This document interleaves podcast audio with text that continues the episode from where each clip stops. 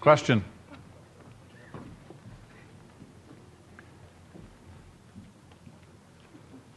How should we die?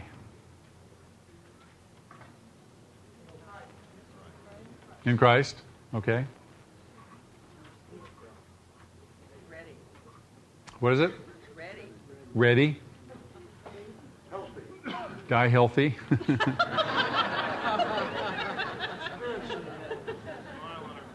With a smile on our face. Expectantly.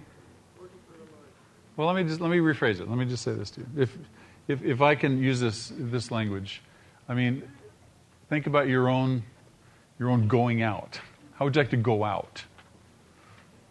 In a party. Huh? In a party, all right. Raptured? How?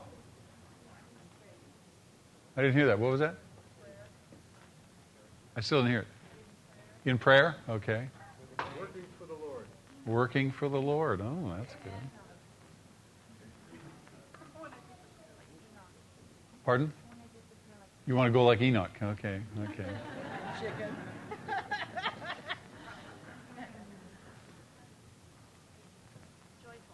Joyfully? Okay. Mike? Without regrets? so that's good.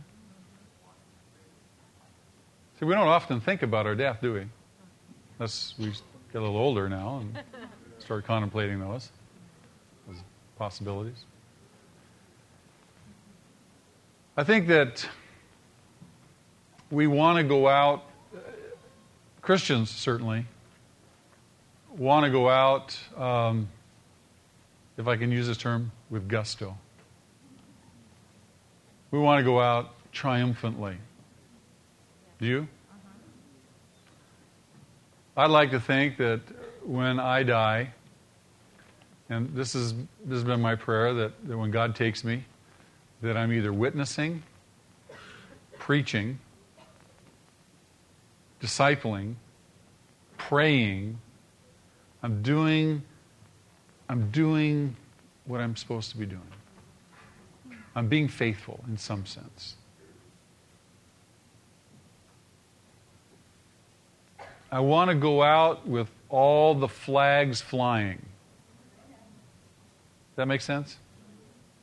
You know, you, you see pictures of, of naval ships, warships, either going out or coming in to port, and all the flags are flying. Full mast, everything. Everything's out. Everything, they got it all on display. We're home, or we're going out to war, or something. I think that's the way Christians ought to go out. I read a, uh, in anticipation of this message, I read a, a number of authors, and one, one man wrote this. He said, God is glorified when his people leave this world with their flags flying at full mast.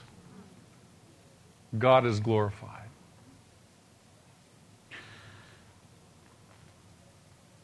We have a, we have a saying. I, I had a, a football coach in high school who said, You're going to play the game like you practice.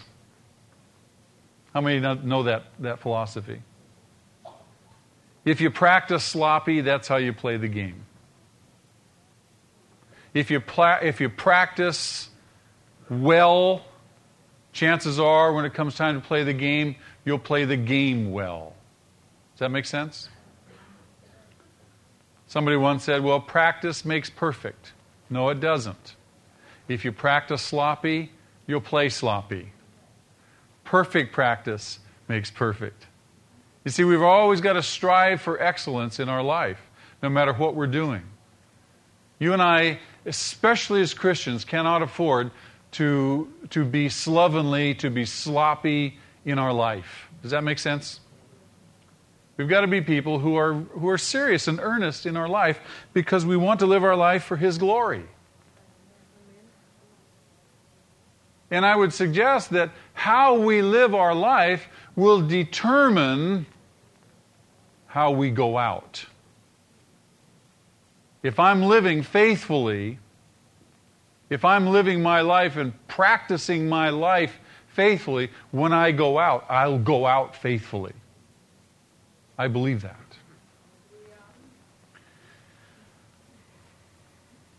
Is faith necessary throughout the Christian life? Absolutely necessary. You can't live it without faith, right?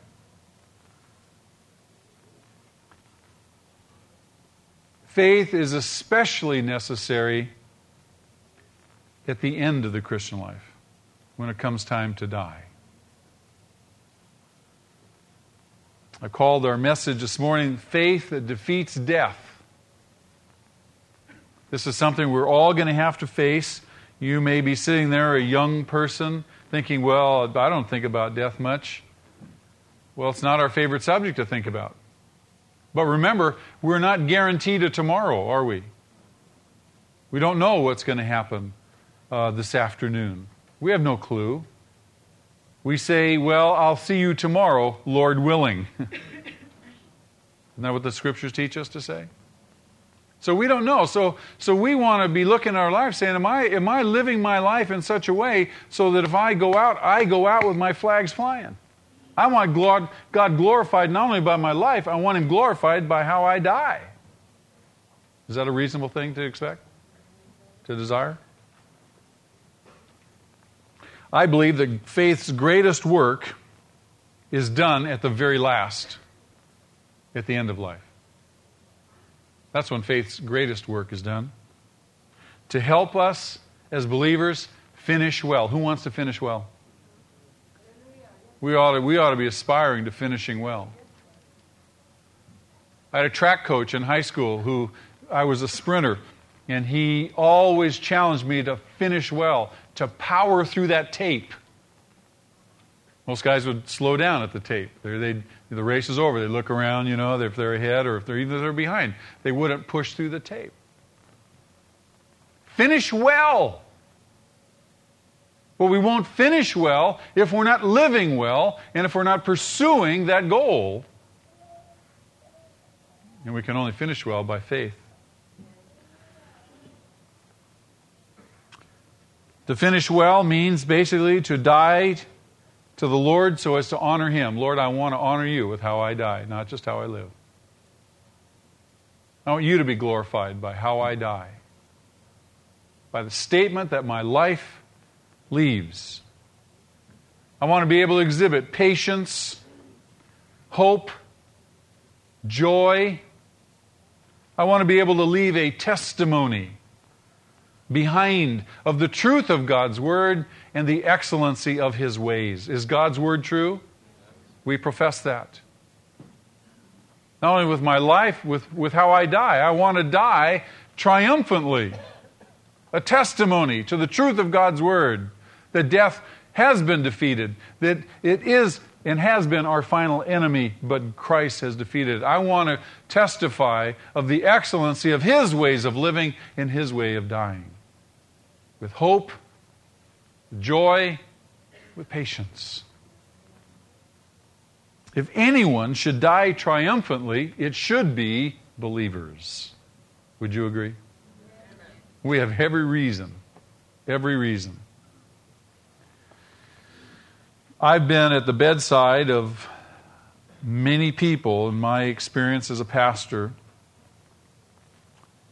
and I've seen Christians die fearfully, and I've seen Christians die triumphantly. I've seen people anticipate death with great fear and anxiety and worry. And I've seen Christians hardly wait to get out of this earth suit and into their glory suit. I was at the bedside of a man one time. His wife called me and she said, Would you please come? And my husband is dying. We don't think he's going to live much longer. Would you please come and speak to him and tell him the gospel and lead him to Jesus? I came in and began to talk to him, and he was cursing me. That man died with terror on his face.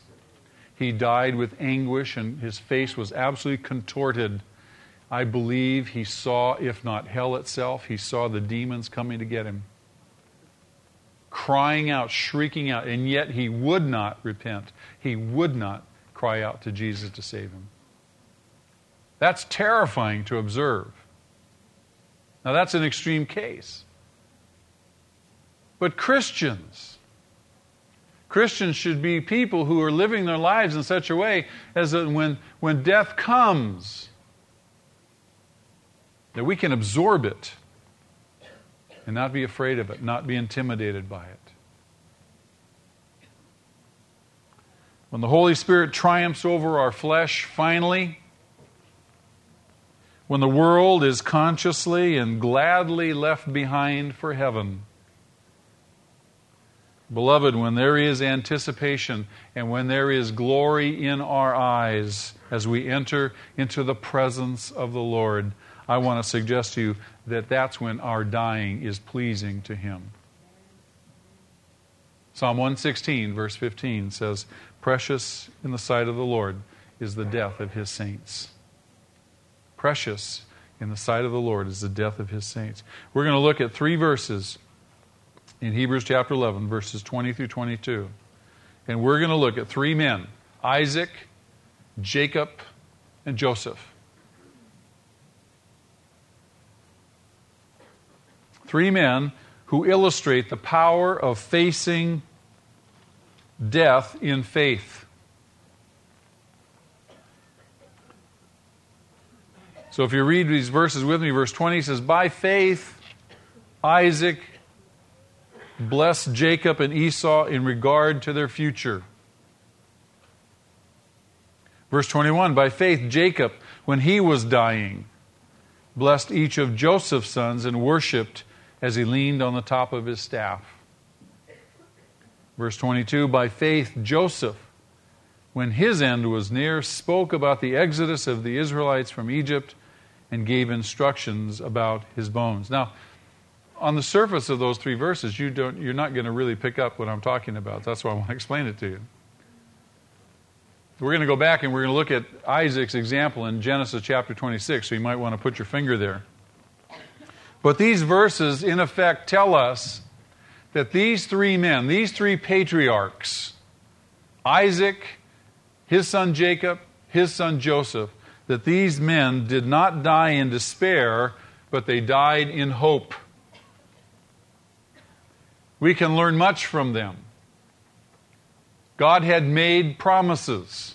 God has made us promises. We can, we can depend upon His Word. His Word is truth to us. We believe what He says to us in this book called the Bible. We study it to learn it, so that we can obey it. And if we stay studying and we, and we stay under His Word long enough, every issue, every problem, every question, every doubt will be answered.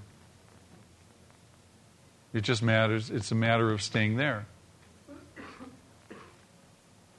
Life can throw lots of curves at us, can't it? It can throw lots of circumstances at us, can't it? Lots of discouragement. The enemy is just hanging around, waiting to discourage us. That's his greatest tool, is discouragement. If he can discourage you, man, he's got you dead in the water. And we're easily discouraged.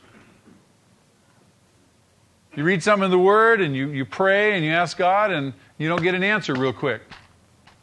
You've got to wait, you've got to wait, you've got to be patient. We're in this pilgrimage, right? This pilgrimage of faith requires patience, doesn't it? But you wait and you wait, and a lot of times people get impatient. They're tired of waiting. They grow weary.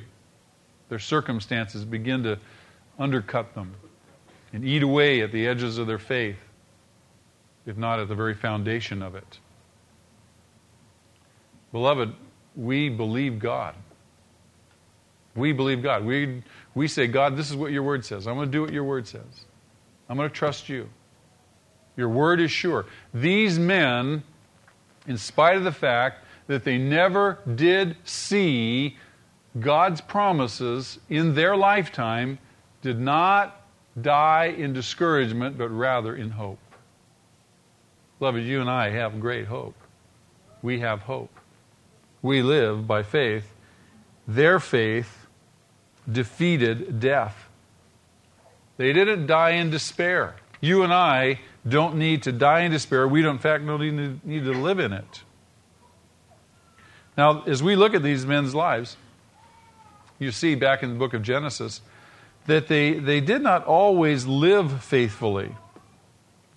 They trusted God imperfectly, as many of us trust Him imperfectly. Now, we, we think of them as models of faith, and in some respects they were. Joseph, especially. We won't get to Joseph's life this morning. We'll look at Isaac, but Joseph, for a moment, he kind of stands out. Remember, he was hated by his brothers, he was sold into slavery, faced lots of tribulations and suffering and trials and temptations, and yet in the midst of them, continued to obey God, continued to trust in the Lord all the while completely separated from his family, uh, living in a pagan foreign land. I mean, if this guy, if anybody had odds against him, it was Joseph. But we're not going to look at faith in the midst of their life. This passage, these three verses we're looking at, they talk about the faith at the end of their lives. What do they exhibit at the end of their lives? Each one faced death in full and confident faith. I think that for a Christian who, for the most part, lives his or her life faithfully, walking with the Lord, often at the end of that person's life, they will find those last hours among the very sweetest of all. You've walked with the Lord, you've walked with the Lord, you've been faithful, you've grown up, you've matured. You get to a place in your life where all of a sudden the things of this life grow more and more dim. They have less and less a hold on you. You want more and more of Him, more and more of Him. And you come to that place in your life when, when He's calling you home, and those last hours can be the very sweetest when there's you can see him. And I've talked to Christians who just exhibit this and they and they've said to me over and over, they say, I can see him. I can see him. Jesus is here. Or they, they say, I, I can see an angel. Or I can hear I can hear singing. I can hear the angels singing. Now the doctors and the nurses tell you, well, you know, they're losing it, they're hallucinating, the brain's shutting down chemicals, serotonin levels are down. You know, it's all they give you all the all the logical, scientific answers. They give me all the answers they want. I prefer to believe that they're hearing angels sing. And I mean, what a sweet way to go, as opposed to being terrified, and, and as opposed to being hopeless and in despair, still holding on to this life. Sometimes Sometimes, you know, the people just kind of linger and linger and linger. Sometimes I wonder if that isn't so that we'll just let them go. We say, God, take them. Or that they'll finally come to a place where they'll let go. Oftentimes, people, some, see, people need permission to go. I've been at a bedside of a number of people, and you just whisper in there and say, It's okay. Go. You don't need to stay.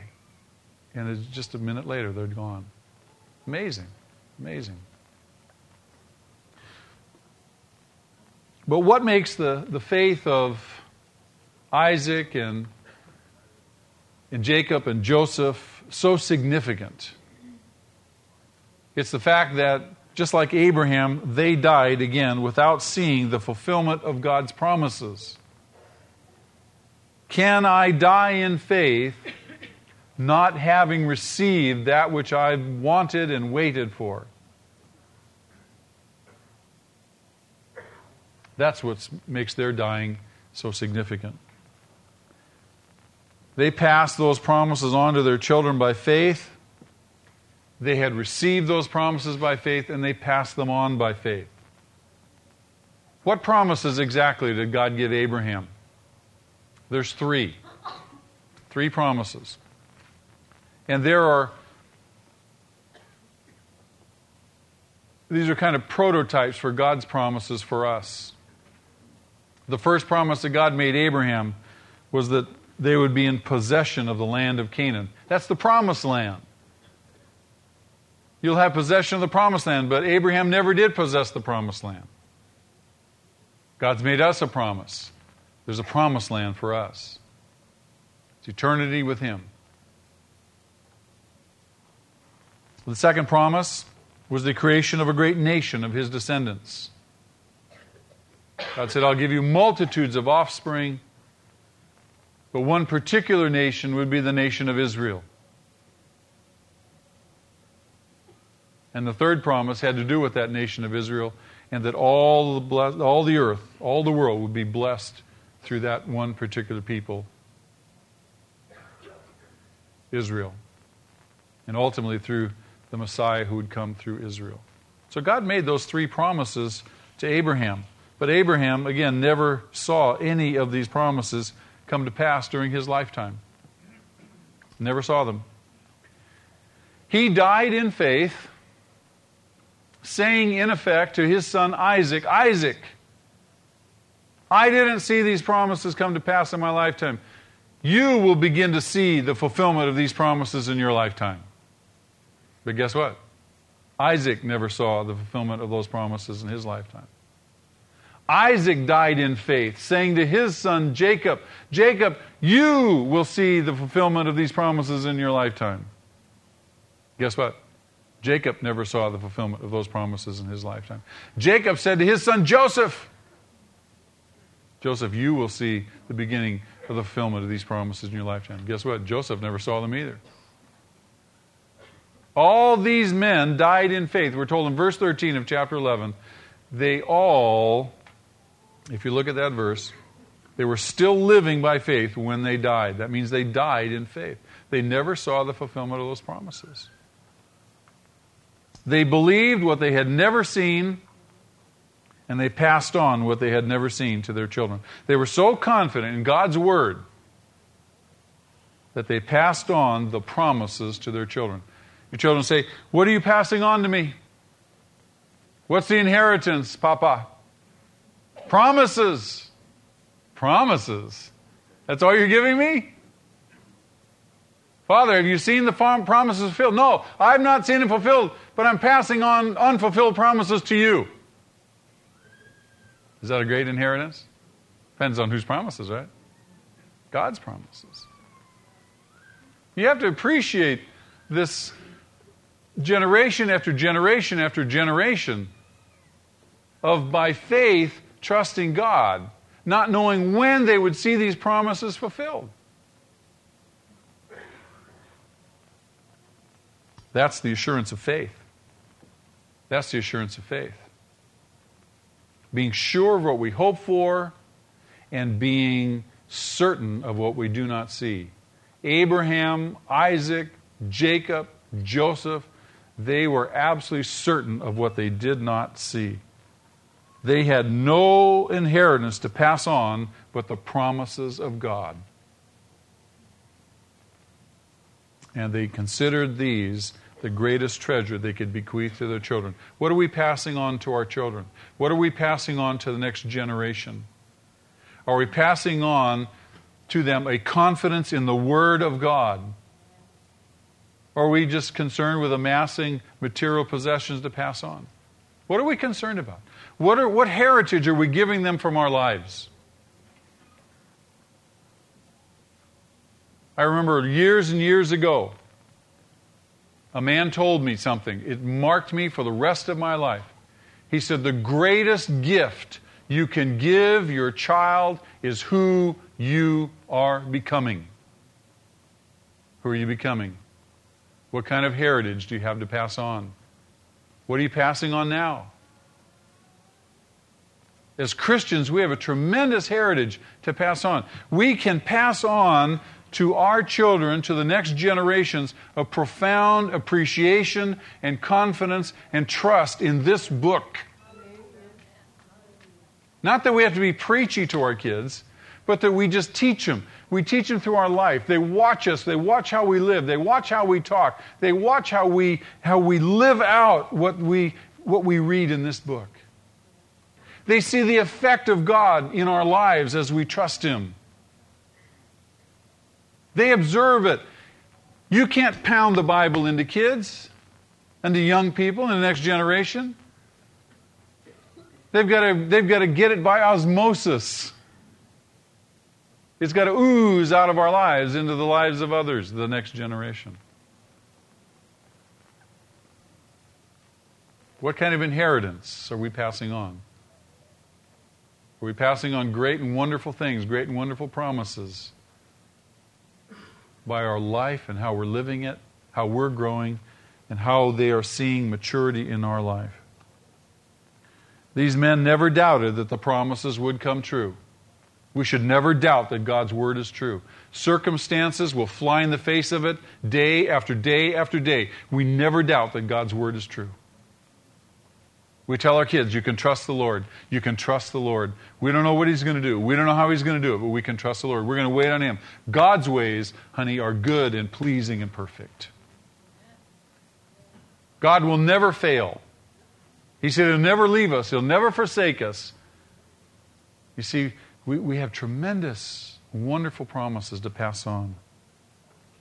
They did not die in the despair of unfulfilled dreams. They died in the perfect peace of unfulfilled promises. That's how they died. They were confident because they were God's promises. They knew those promises would be fulfilled. They died saying, They will come. In God's time, the fulfillment will come. This is part of the blessing. This is, this is how you bless that next generation. You bless them with a confidence in God, in His Word, and in His ways. They see it in your life. They see you even facing death every day in circumstances. But you know that God's Word never fails. God's Word doesn't die. God's promises don't die. And that next generation sees that and they learn that from us. That's a magnificent kind of faith. That's the kind of faith that honors God and the kind of faith that God honors. You want to honor God? Trust Him. Believe Him. Wait on Him. Joyfully, hopefully, patiently. Because that's the kind of faith that honors Him. The writer of Hebrews tells us without faith, it is impossible to please God. But that's also the kind of faith that God honors. Want God to honor your life? Honor Him. Honor Him. Let's look at Isaac. Let's look at Isaac. Verse 20, we're told, By faith, Isaac blessed Jacob and Esau in regard to their future. This is at the end of Isaac's life. He blesses Jacob and Esau. The order there is significant. to understand and appreciate it, turn back to Genesis chapter 26.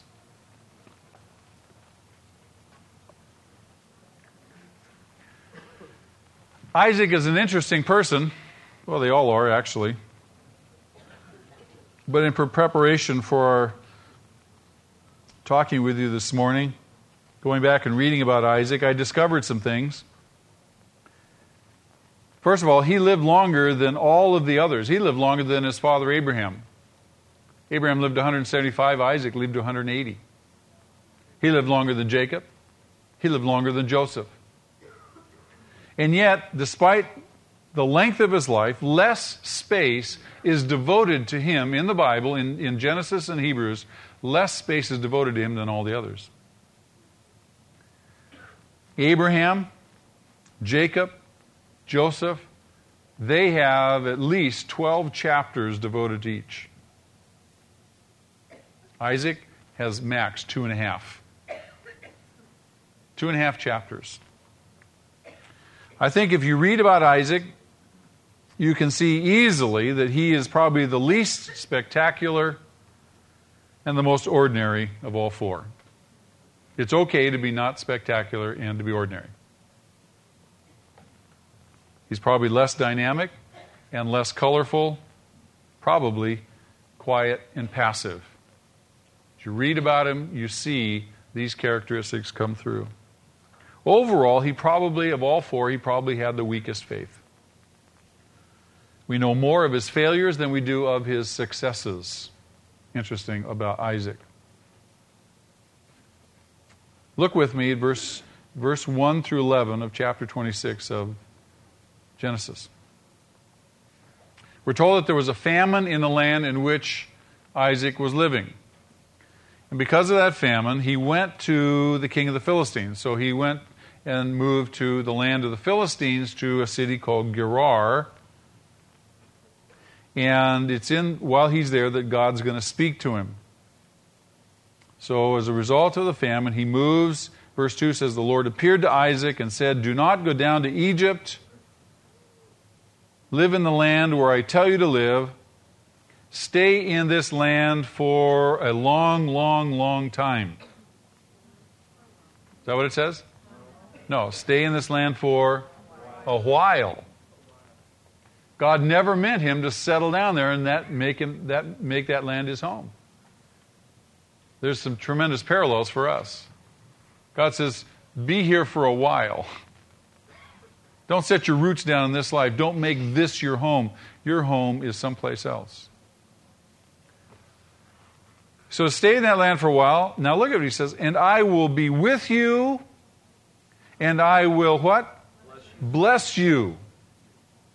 I will be with you, and I will bless you. Now, God is going to pass on to Isaac here in these couple of verses. He's going to pass on to Isaac all the covenant promises that he gave to Abraham.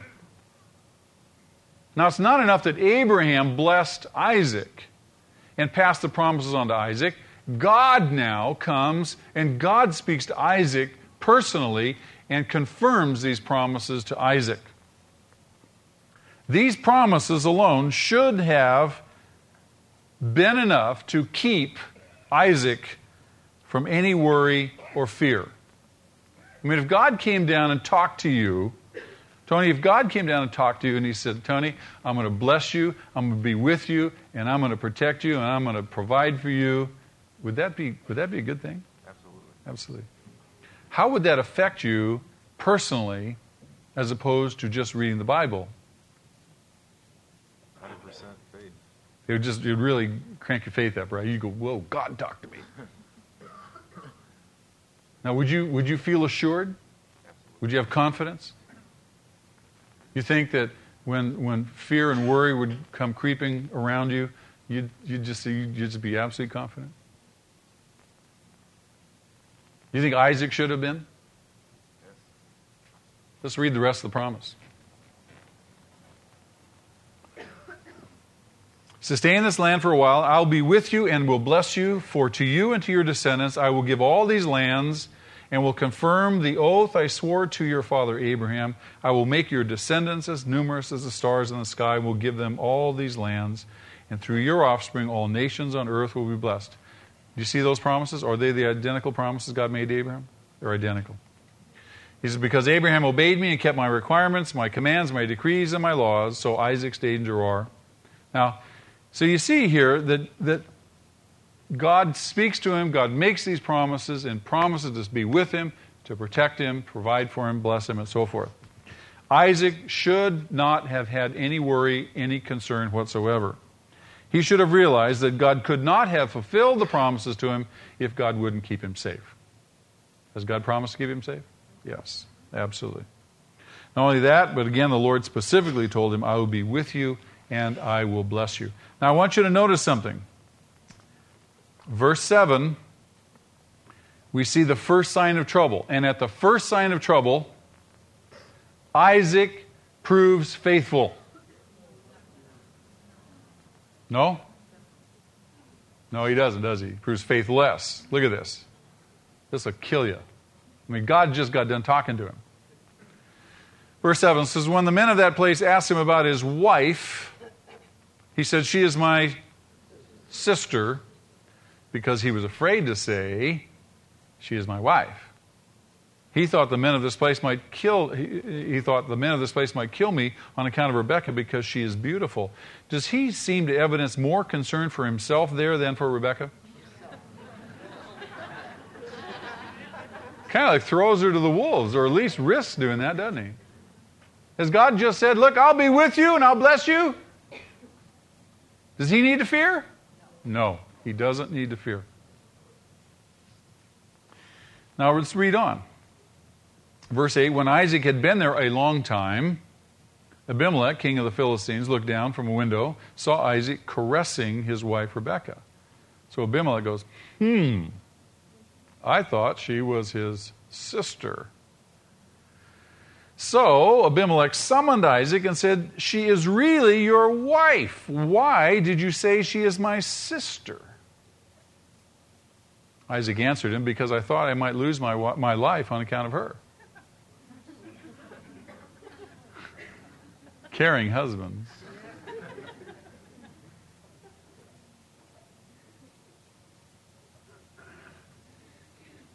No, I won't say it. Then Abimelech said, What is this you've done to us? One of the men might well have slept with your wife, and you would have brought guilt upon us.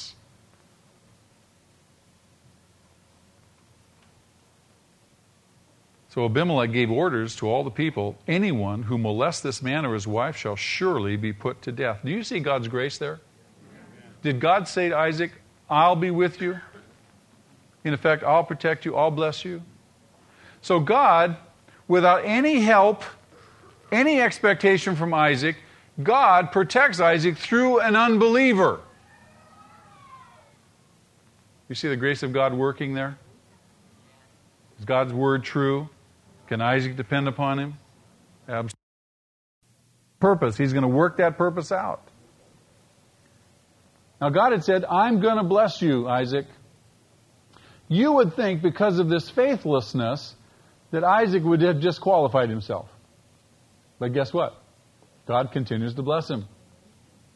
In fact, God makes him a rich, rich, rich man in that land. So rich that all the Philistines now envy him. They're so envious of him that they want to sabotage his business. So they start filling up all of his wells with earth, with dirt. And Finally, he moves out of the land, which probably it's time for him to go anyway. Probably God wants him out now. Verses 24 and 25, he moves to Beersheba. And when he's in Beersheba, now it's in the promised land, God speaks to Isaac again and repeats those covenant promises. He tells him again. He assures him again. Every time we open up this book, there is a word of assurance, there's a word of comfort, there's a word of encouragement. He assures him again. Look at verses 23 through 25. He says, From there he went up to Beersheba. That night the Lord appeared to him and said, I'm the, I'm the God of your father Abraham. Do not be afraid, for I am with you. I will bless you and will increase the number of your descendants for the sake of my servant Abraham. Isaac built an altar there, called on the name of the Lord, and there he pitched his tent and there his servants dug a well. So, so Isaac, Isaac just proclaims the name of the Lord. He testifies.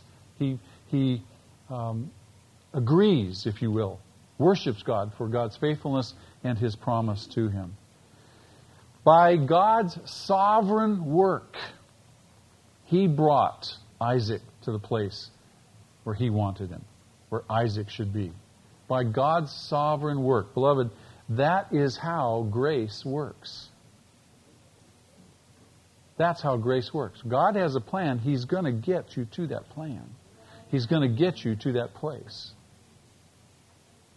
You don't need to fear. You don't need to worry. He's going to be with you. He's going to protect you. He's going to get you to that place. That's the assurance of faith. That's how faith works. Though Isaac was cowardly, though he was spiritually weak, he had believed. He believed God. And then he was established in this list of the faithful here in chapter 11 of Hebrews. Isaac would follow his father's example in a number of ways, some good ways, some not so good ways. One good way in which he followed his father's example, remember, he trusted God for a son. Rebekah was barren. Sarah was barren, remember, his mother? And so Isaac prays to the Lord, prayed earnestly for a son, and we're told in Genesis chapter 25 and verse 21 that the Lord answered his prayer and Rebekah, his wife, became pregnant. So he followed his father in some, in some good ways, not so good ways. Isaac was basically materialistic. Materialistic mostly by sight and by taste. That's how he lived. Didn't always live by faith. He was partial to his older son Esau. We're told that Esau was a hunter. He was probably the, the, uh, the athlete of the family. And Jacob, the younger son, was probably the mama's boy. So Isaac favored Esau. He was a hunter, and he was always bringing tasty food to his father.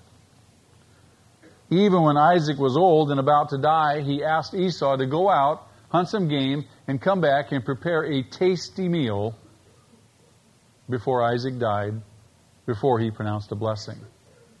Now, Isaac, it seems, even at the end of his death, end of his life, before he dies, it seems like he's, he's thinking more of his stomach than he is of God's promise. Now, I say that because he's anticipating, in fact, he is very, very serious about pronouncing the blessing and passing on the promises to Esau. Now, question Do you think do you think at all that he knew that the blessing was to be passed on to Jacob? Well, let me, let me back you up a little bit. When Esau and Jacob were born, God spoke to Rebekah. And God told Rebekah that the older would serve the younger, that in effect the blessing would go to Jacob, the second born. Typically, culturally, historically, the blessing always went to the firstborn. But now God reverses the things. It's going to go to Jacob. Now, Rebecca knew this when those boys were born.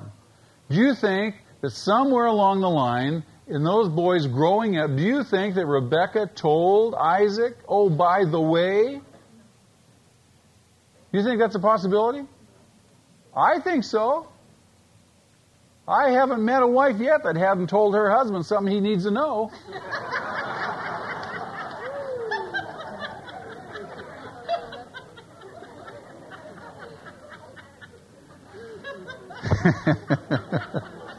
you like that, idea?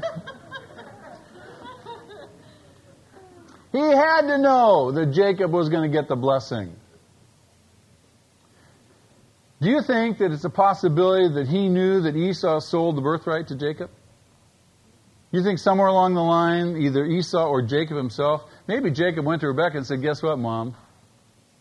Esau sold me the birthright. I got it. You think that Rebekah somehow got back to, to Isaac and said, Hey, Pa, guess what? Jacob's got the birthright. Esau despised it and sold it. The point I want to make is Isaac surely must have known, beyond a shadow of a doubt, that Jacob was going to receive the promises and the blessing. And yet, in the face of that, Isaac continues to be determined to pronounce the blessing on Esau. Beloved, the story of Isaac and Esau and Rebekah and Jacob, that story is of no credit to them.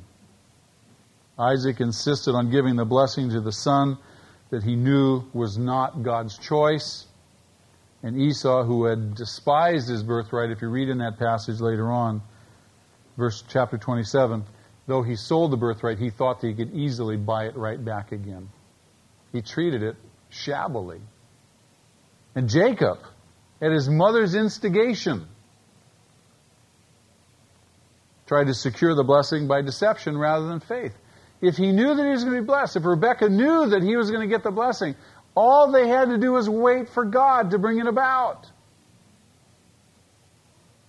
All you need is wait on God. Lord, I'm going to trust you. I'm going to wait. I'm not going to do something stupid here. I'm not going to reach in and try to make something happen that you already said is going to happen. You're going to bring it about. Do we do that very often? The entire family acted shamefully regarding the promise of God. The entire family. Father and son tried to do the wrong thing in the wrong way, mother and son tried to do the right thing in the wrong way. God produced the outcome that Rebekah and Jacob wanted, but not for their reasons and not by their methods. God brought about that blessing on the right person. God did not honor what they did any more than what Isaac and Esau did. God only honors faith. Say that with me. God only honors faith. I believe you. I believe you. I'm going to do what you say, God. I'm going to wait on you. I'm not going to take matters into my own hands. None of these people acted in faith. The right outcome was the result of God's faithfulness, not theirs. Not until the irreversibility of the blessing was obvious to Isaac did he begin to evidence faith again. Once he blessed Jacob, he saw the irreversibility of the blessing. Then he began to exhibit faith. Only when he realized that the blessing was going to be on God's man, regardless, did he acquiesce. Did he say, Yes, Lord? Yes to God's way. And as he faced death, he blessed Jacob with a blessing that neither he nor his fathers had possessed, and Jacob nor his sons would possess. Isaac blessed Jacob in faith, knowing that God would fulfill the promises in his own way, in his own time. Beloved, in some ways, it could be said that Isaac is a blot on the Old Testament. But in the end, he was God's man. In spite of himself, he finished well. In the end, he believed. In the end, he obeyed. In the end, he submitted to God's will. But you see God's hand of grace moving in his life all along, and especially at the end. What's a lesson that we can learn from this? I want to finish well. I want to finish well. But I have to depend on God and His grace that I finish well. But there's this flip side of it. And the flip side is I want to be faithful with my life. If I want to finish well, I better be playing well. Make sense? I don't want to be all over the map. I don't want to be uh, faithless and then just hope at the end that my death brings him glory. If I'm not living my life faithfully every single day, if I'm not growing and maturing, if I'm not growing in the knowledge of grace and the knowledge of our Lord Jesus Christ, beloved, at the end of life, I have no guarantee that my death is going to defeat, my, my faith is going to defeat death. I have no guarantee that. Go back to the old adage you play the game like you practice. I want to finish well. I want to be faithful. And truly, as I, as I grow in the Lord year after year after year, I find that the things of this life are growing dimmer and dimmer and dimmer. I find that God is more important and more precious to me. The things of His kingdom become more real and more real and more real, more substantial in my life. I find that I really am longing, longing, longing for heaven and longing to see Him. I want to finish well. I want to finish well. What do you want written on your, on your headstone? Somebody said, you know, you, you don't really know how, you, how to live your life. You don't know what you're going to live your life for until you know what you want written on your headstone. You want somebody to write? He loved God. She loved God. He walked with God. She walked with God. They trusted God, obeyed God. They died in faith, holding on, believing. They passed on a heritage and faith, great promises. They believed God's word. What do you want written on your tombstone? You're not ready to live your life until you can figure that out. You set your, you set your course. The winds of adversity will blow, but you live it by faith so that when you come to the end, you'll die by faith. You'll finish well. Amen? Amen. Pray with me. Lord, we want to finish well. It makes sense to us. None of us, Lord, wants to die in despair or frustration, emptiness, fear, anxiety. Lord, we want to go out with our flags flying at full mast. Lord, in short, we want to bring you glory. No matter what our circumstances of death may be, Lord, that our lives are just, there's a, a continuity through it all. I pray that we would have a vision. I pray that we would have an understanding of these things and that they would, Lord, impact us in such a way that they would make a tremendous difference for your glory. Help us, O oh Lord, to hold on, to live, to be aggressive in faith for your sake. We give you thanks this morning, Lord, for the great hope that you've given to us. Lord, give us wisdom to pass these things on to the next generations that are coming up behind us. Lord, not just with our words, but with our life. Let our kids and those who are coming behind us see the truth of your promises in our life. Thank you, Lord. Keep your heads bowed for just another moment.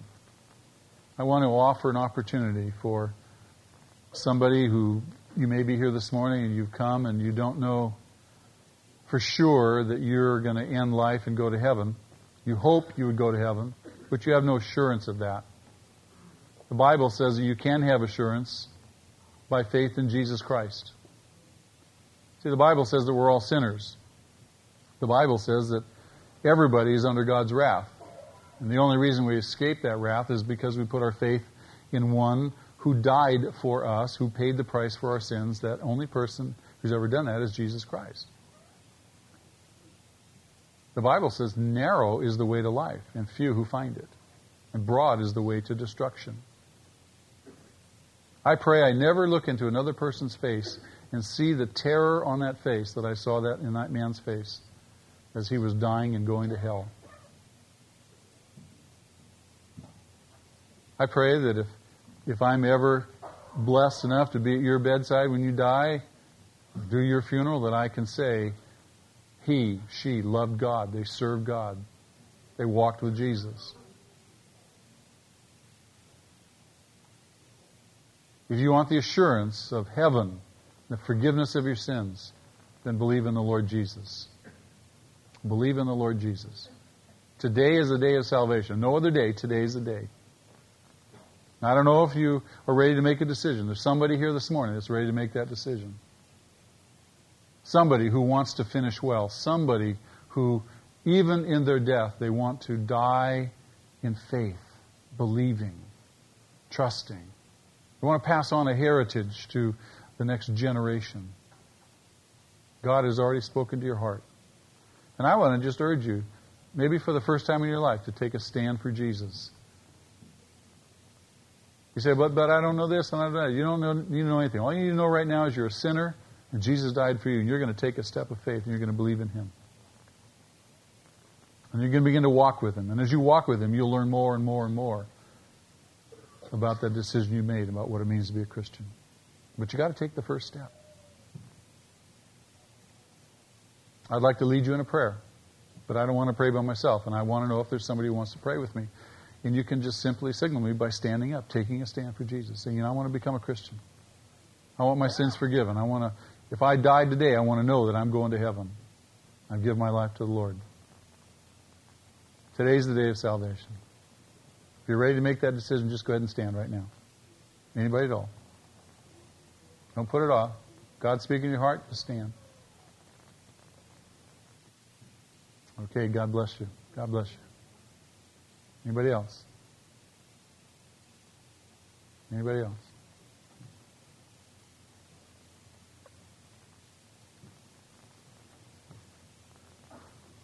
I know there's some others. Ready to make that decision to get on with it. Just go ahead and stand. Okay? Anybody else?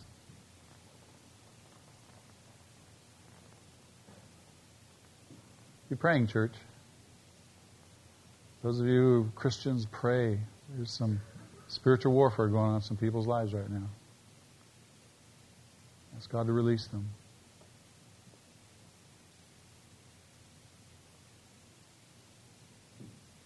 There's some others of you who you need to, to reaffirm your stand for Jesus for some reason.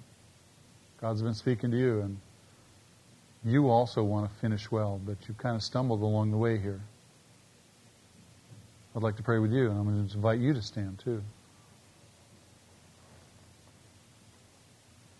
Okay? Good.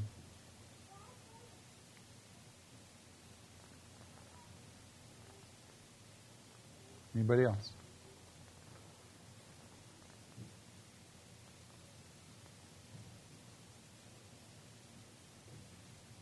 Now there's some others of you who, who just, quite frankly, want to stand. You just, you just want to do it. It's okay. You can stand too.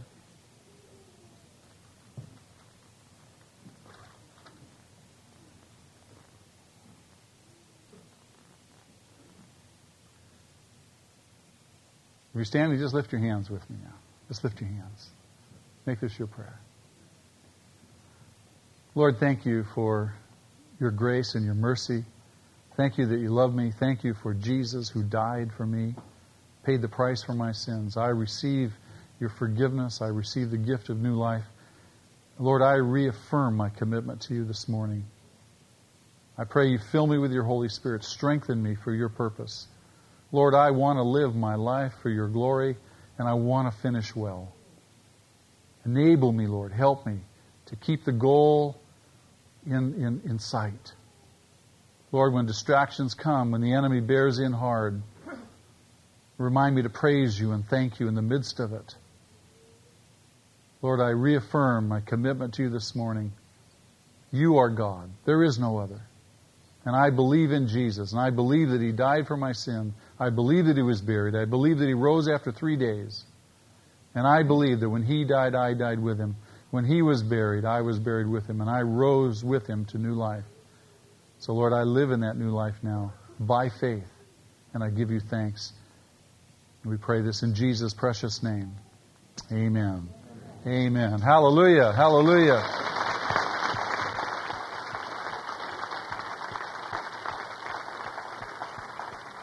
Let's stand and let's sing a beautiful song. Yes. Glory to God. Glory to I God. want to take wings. You're going to take wings? Are we going to fly away? That's right. Let's stand and fly away together.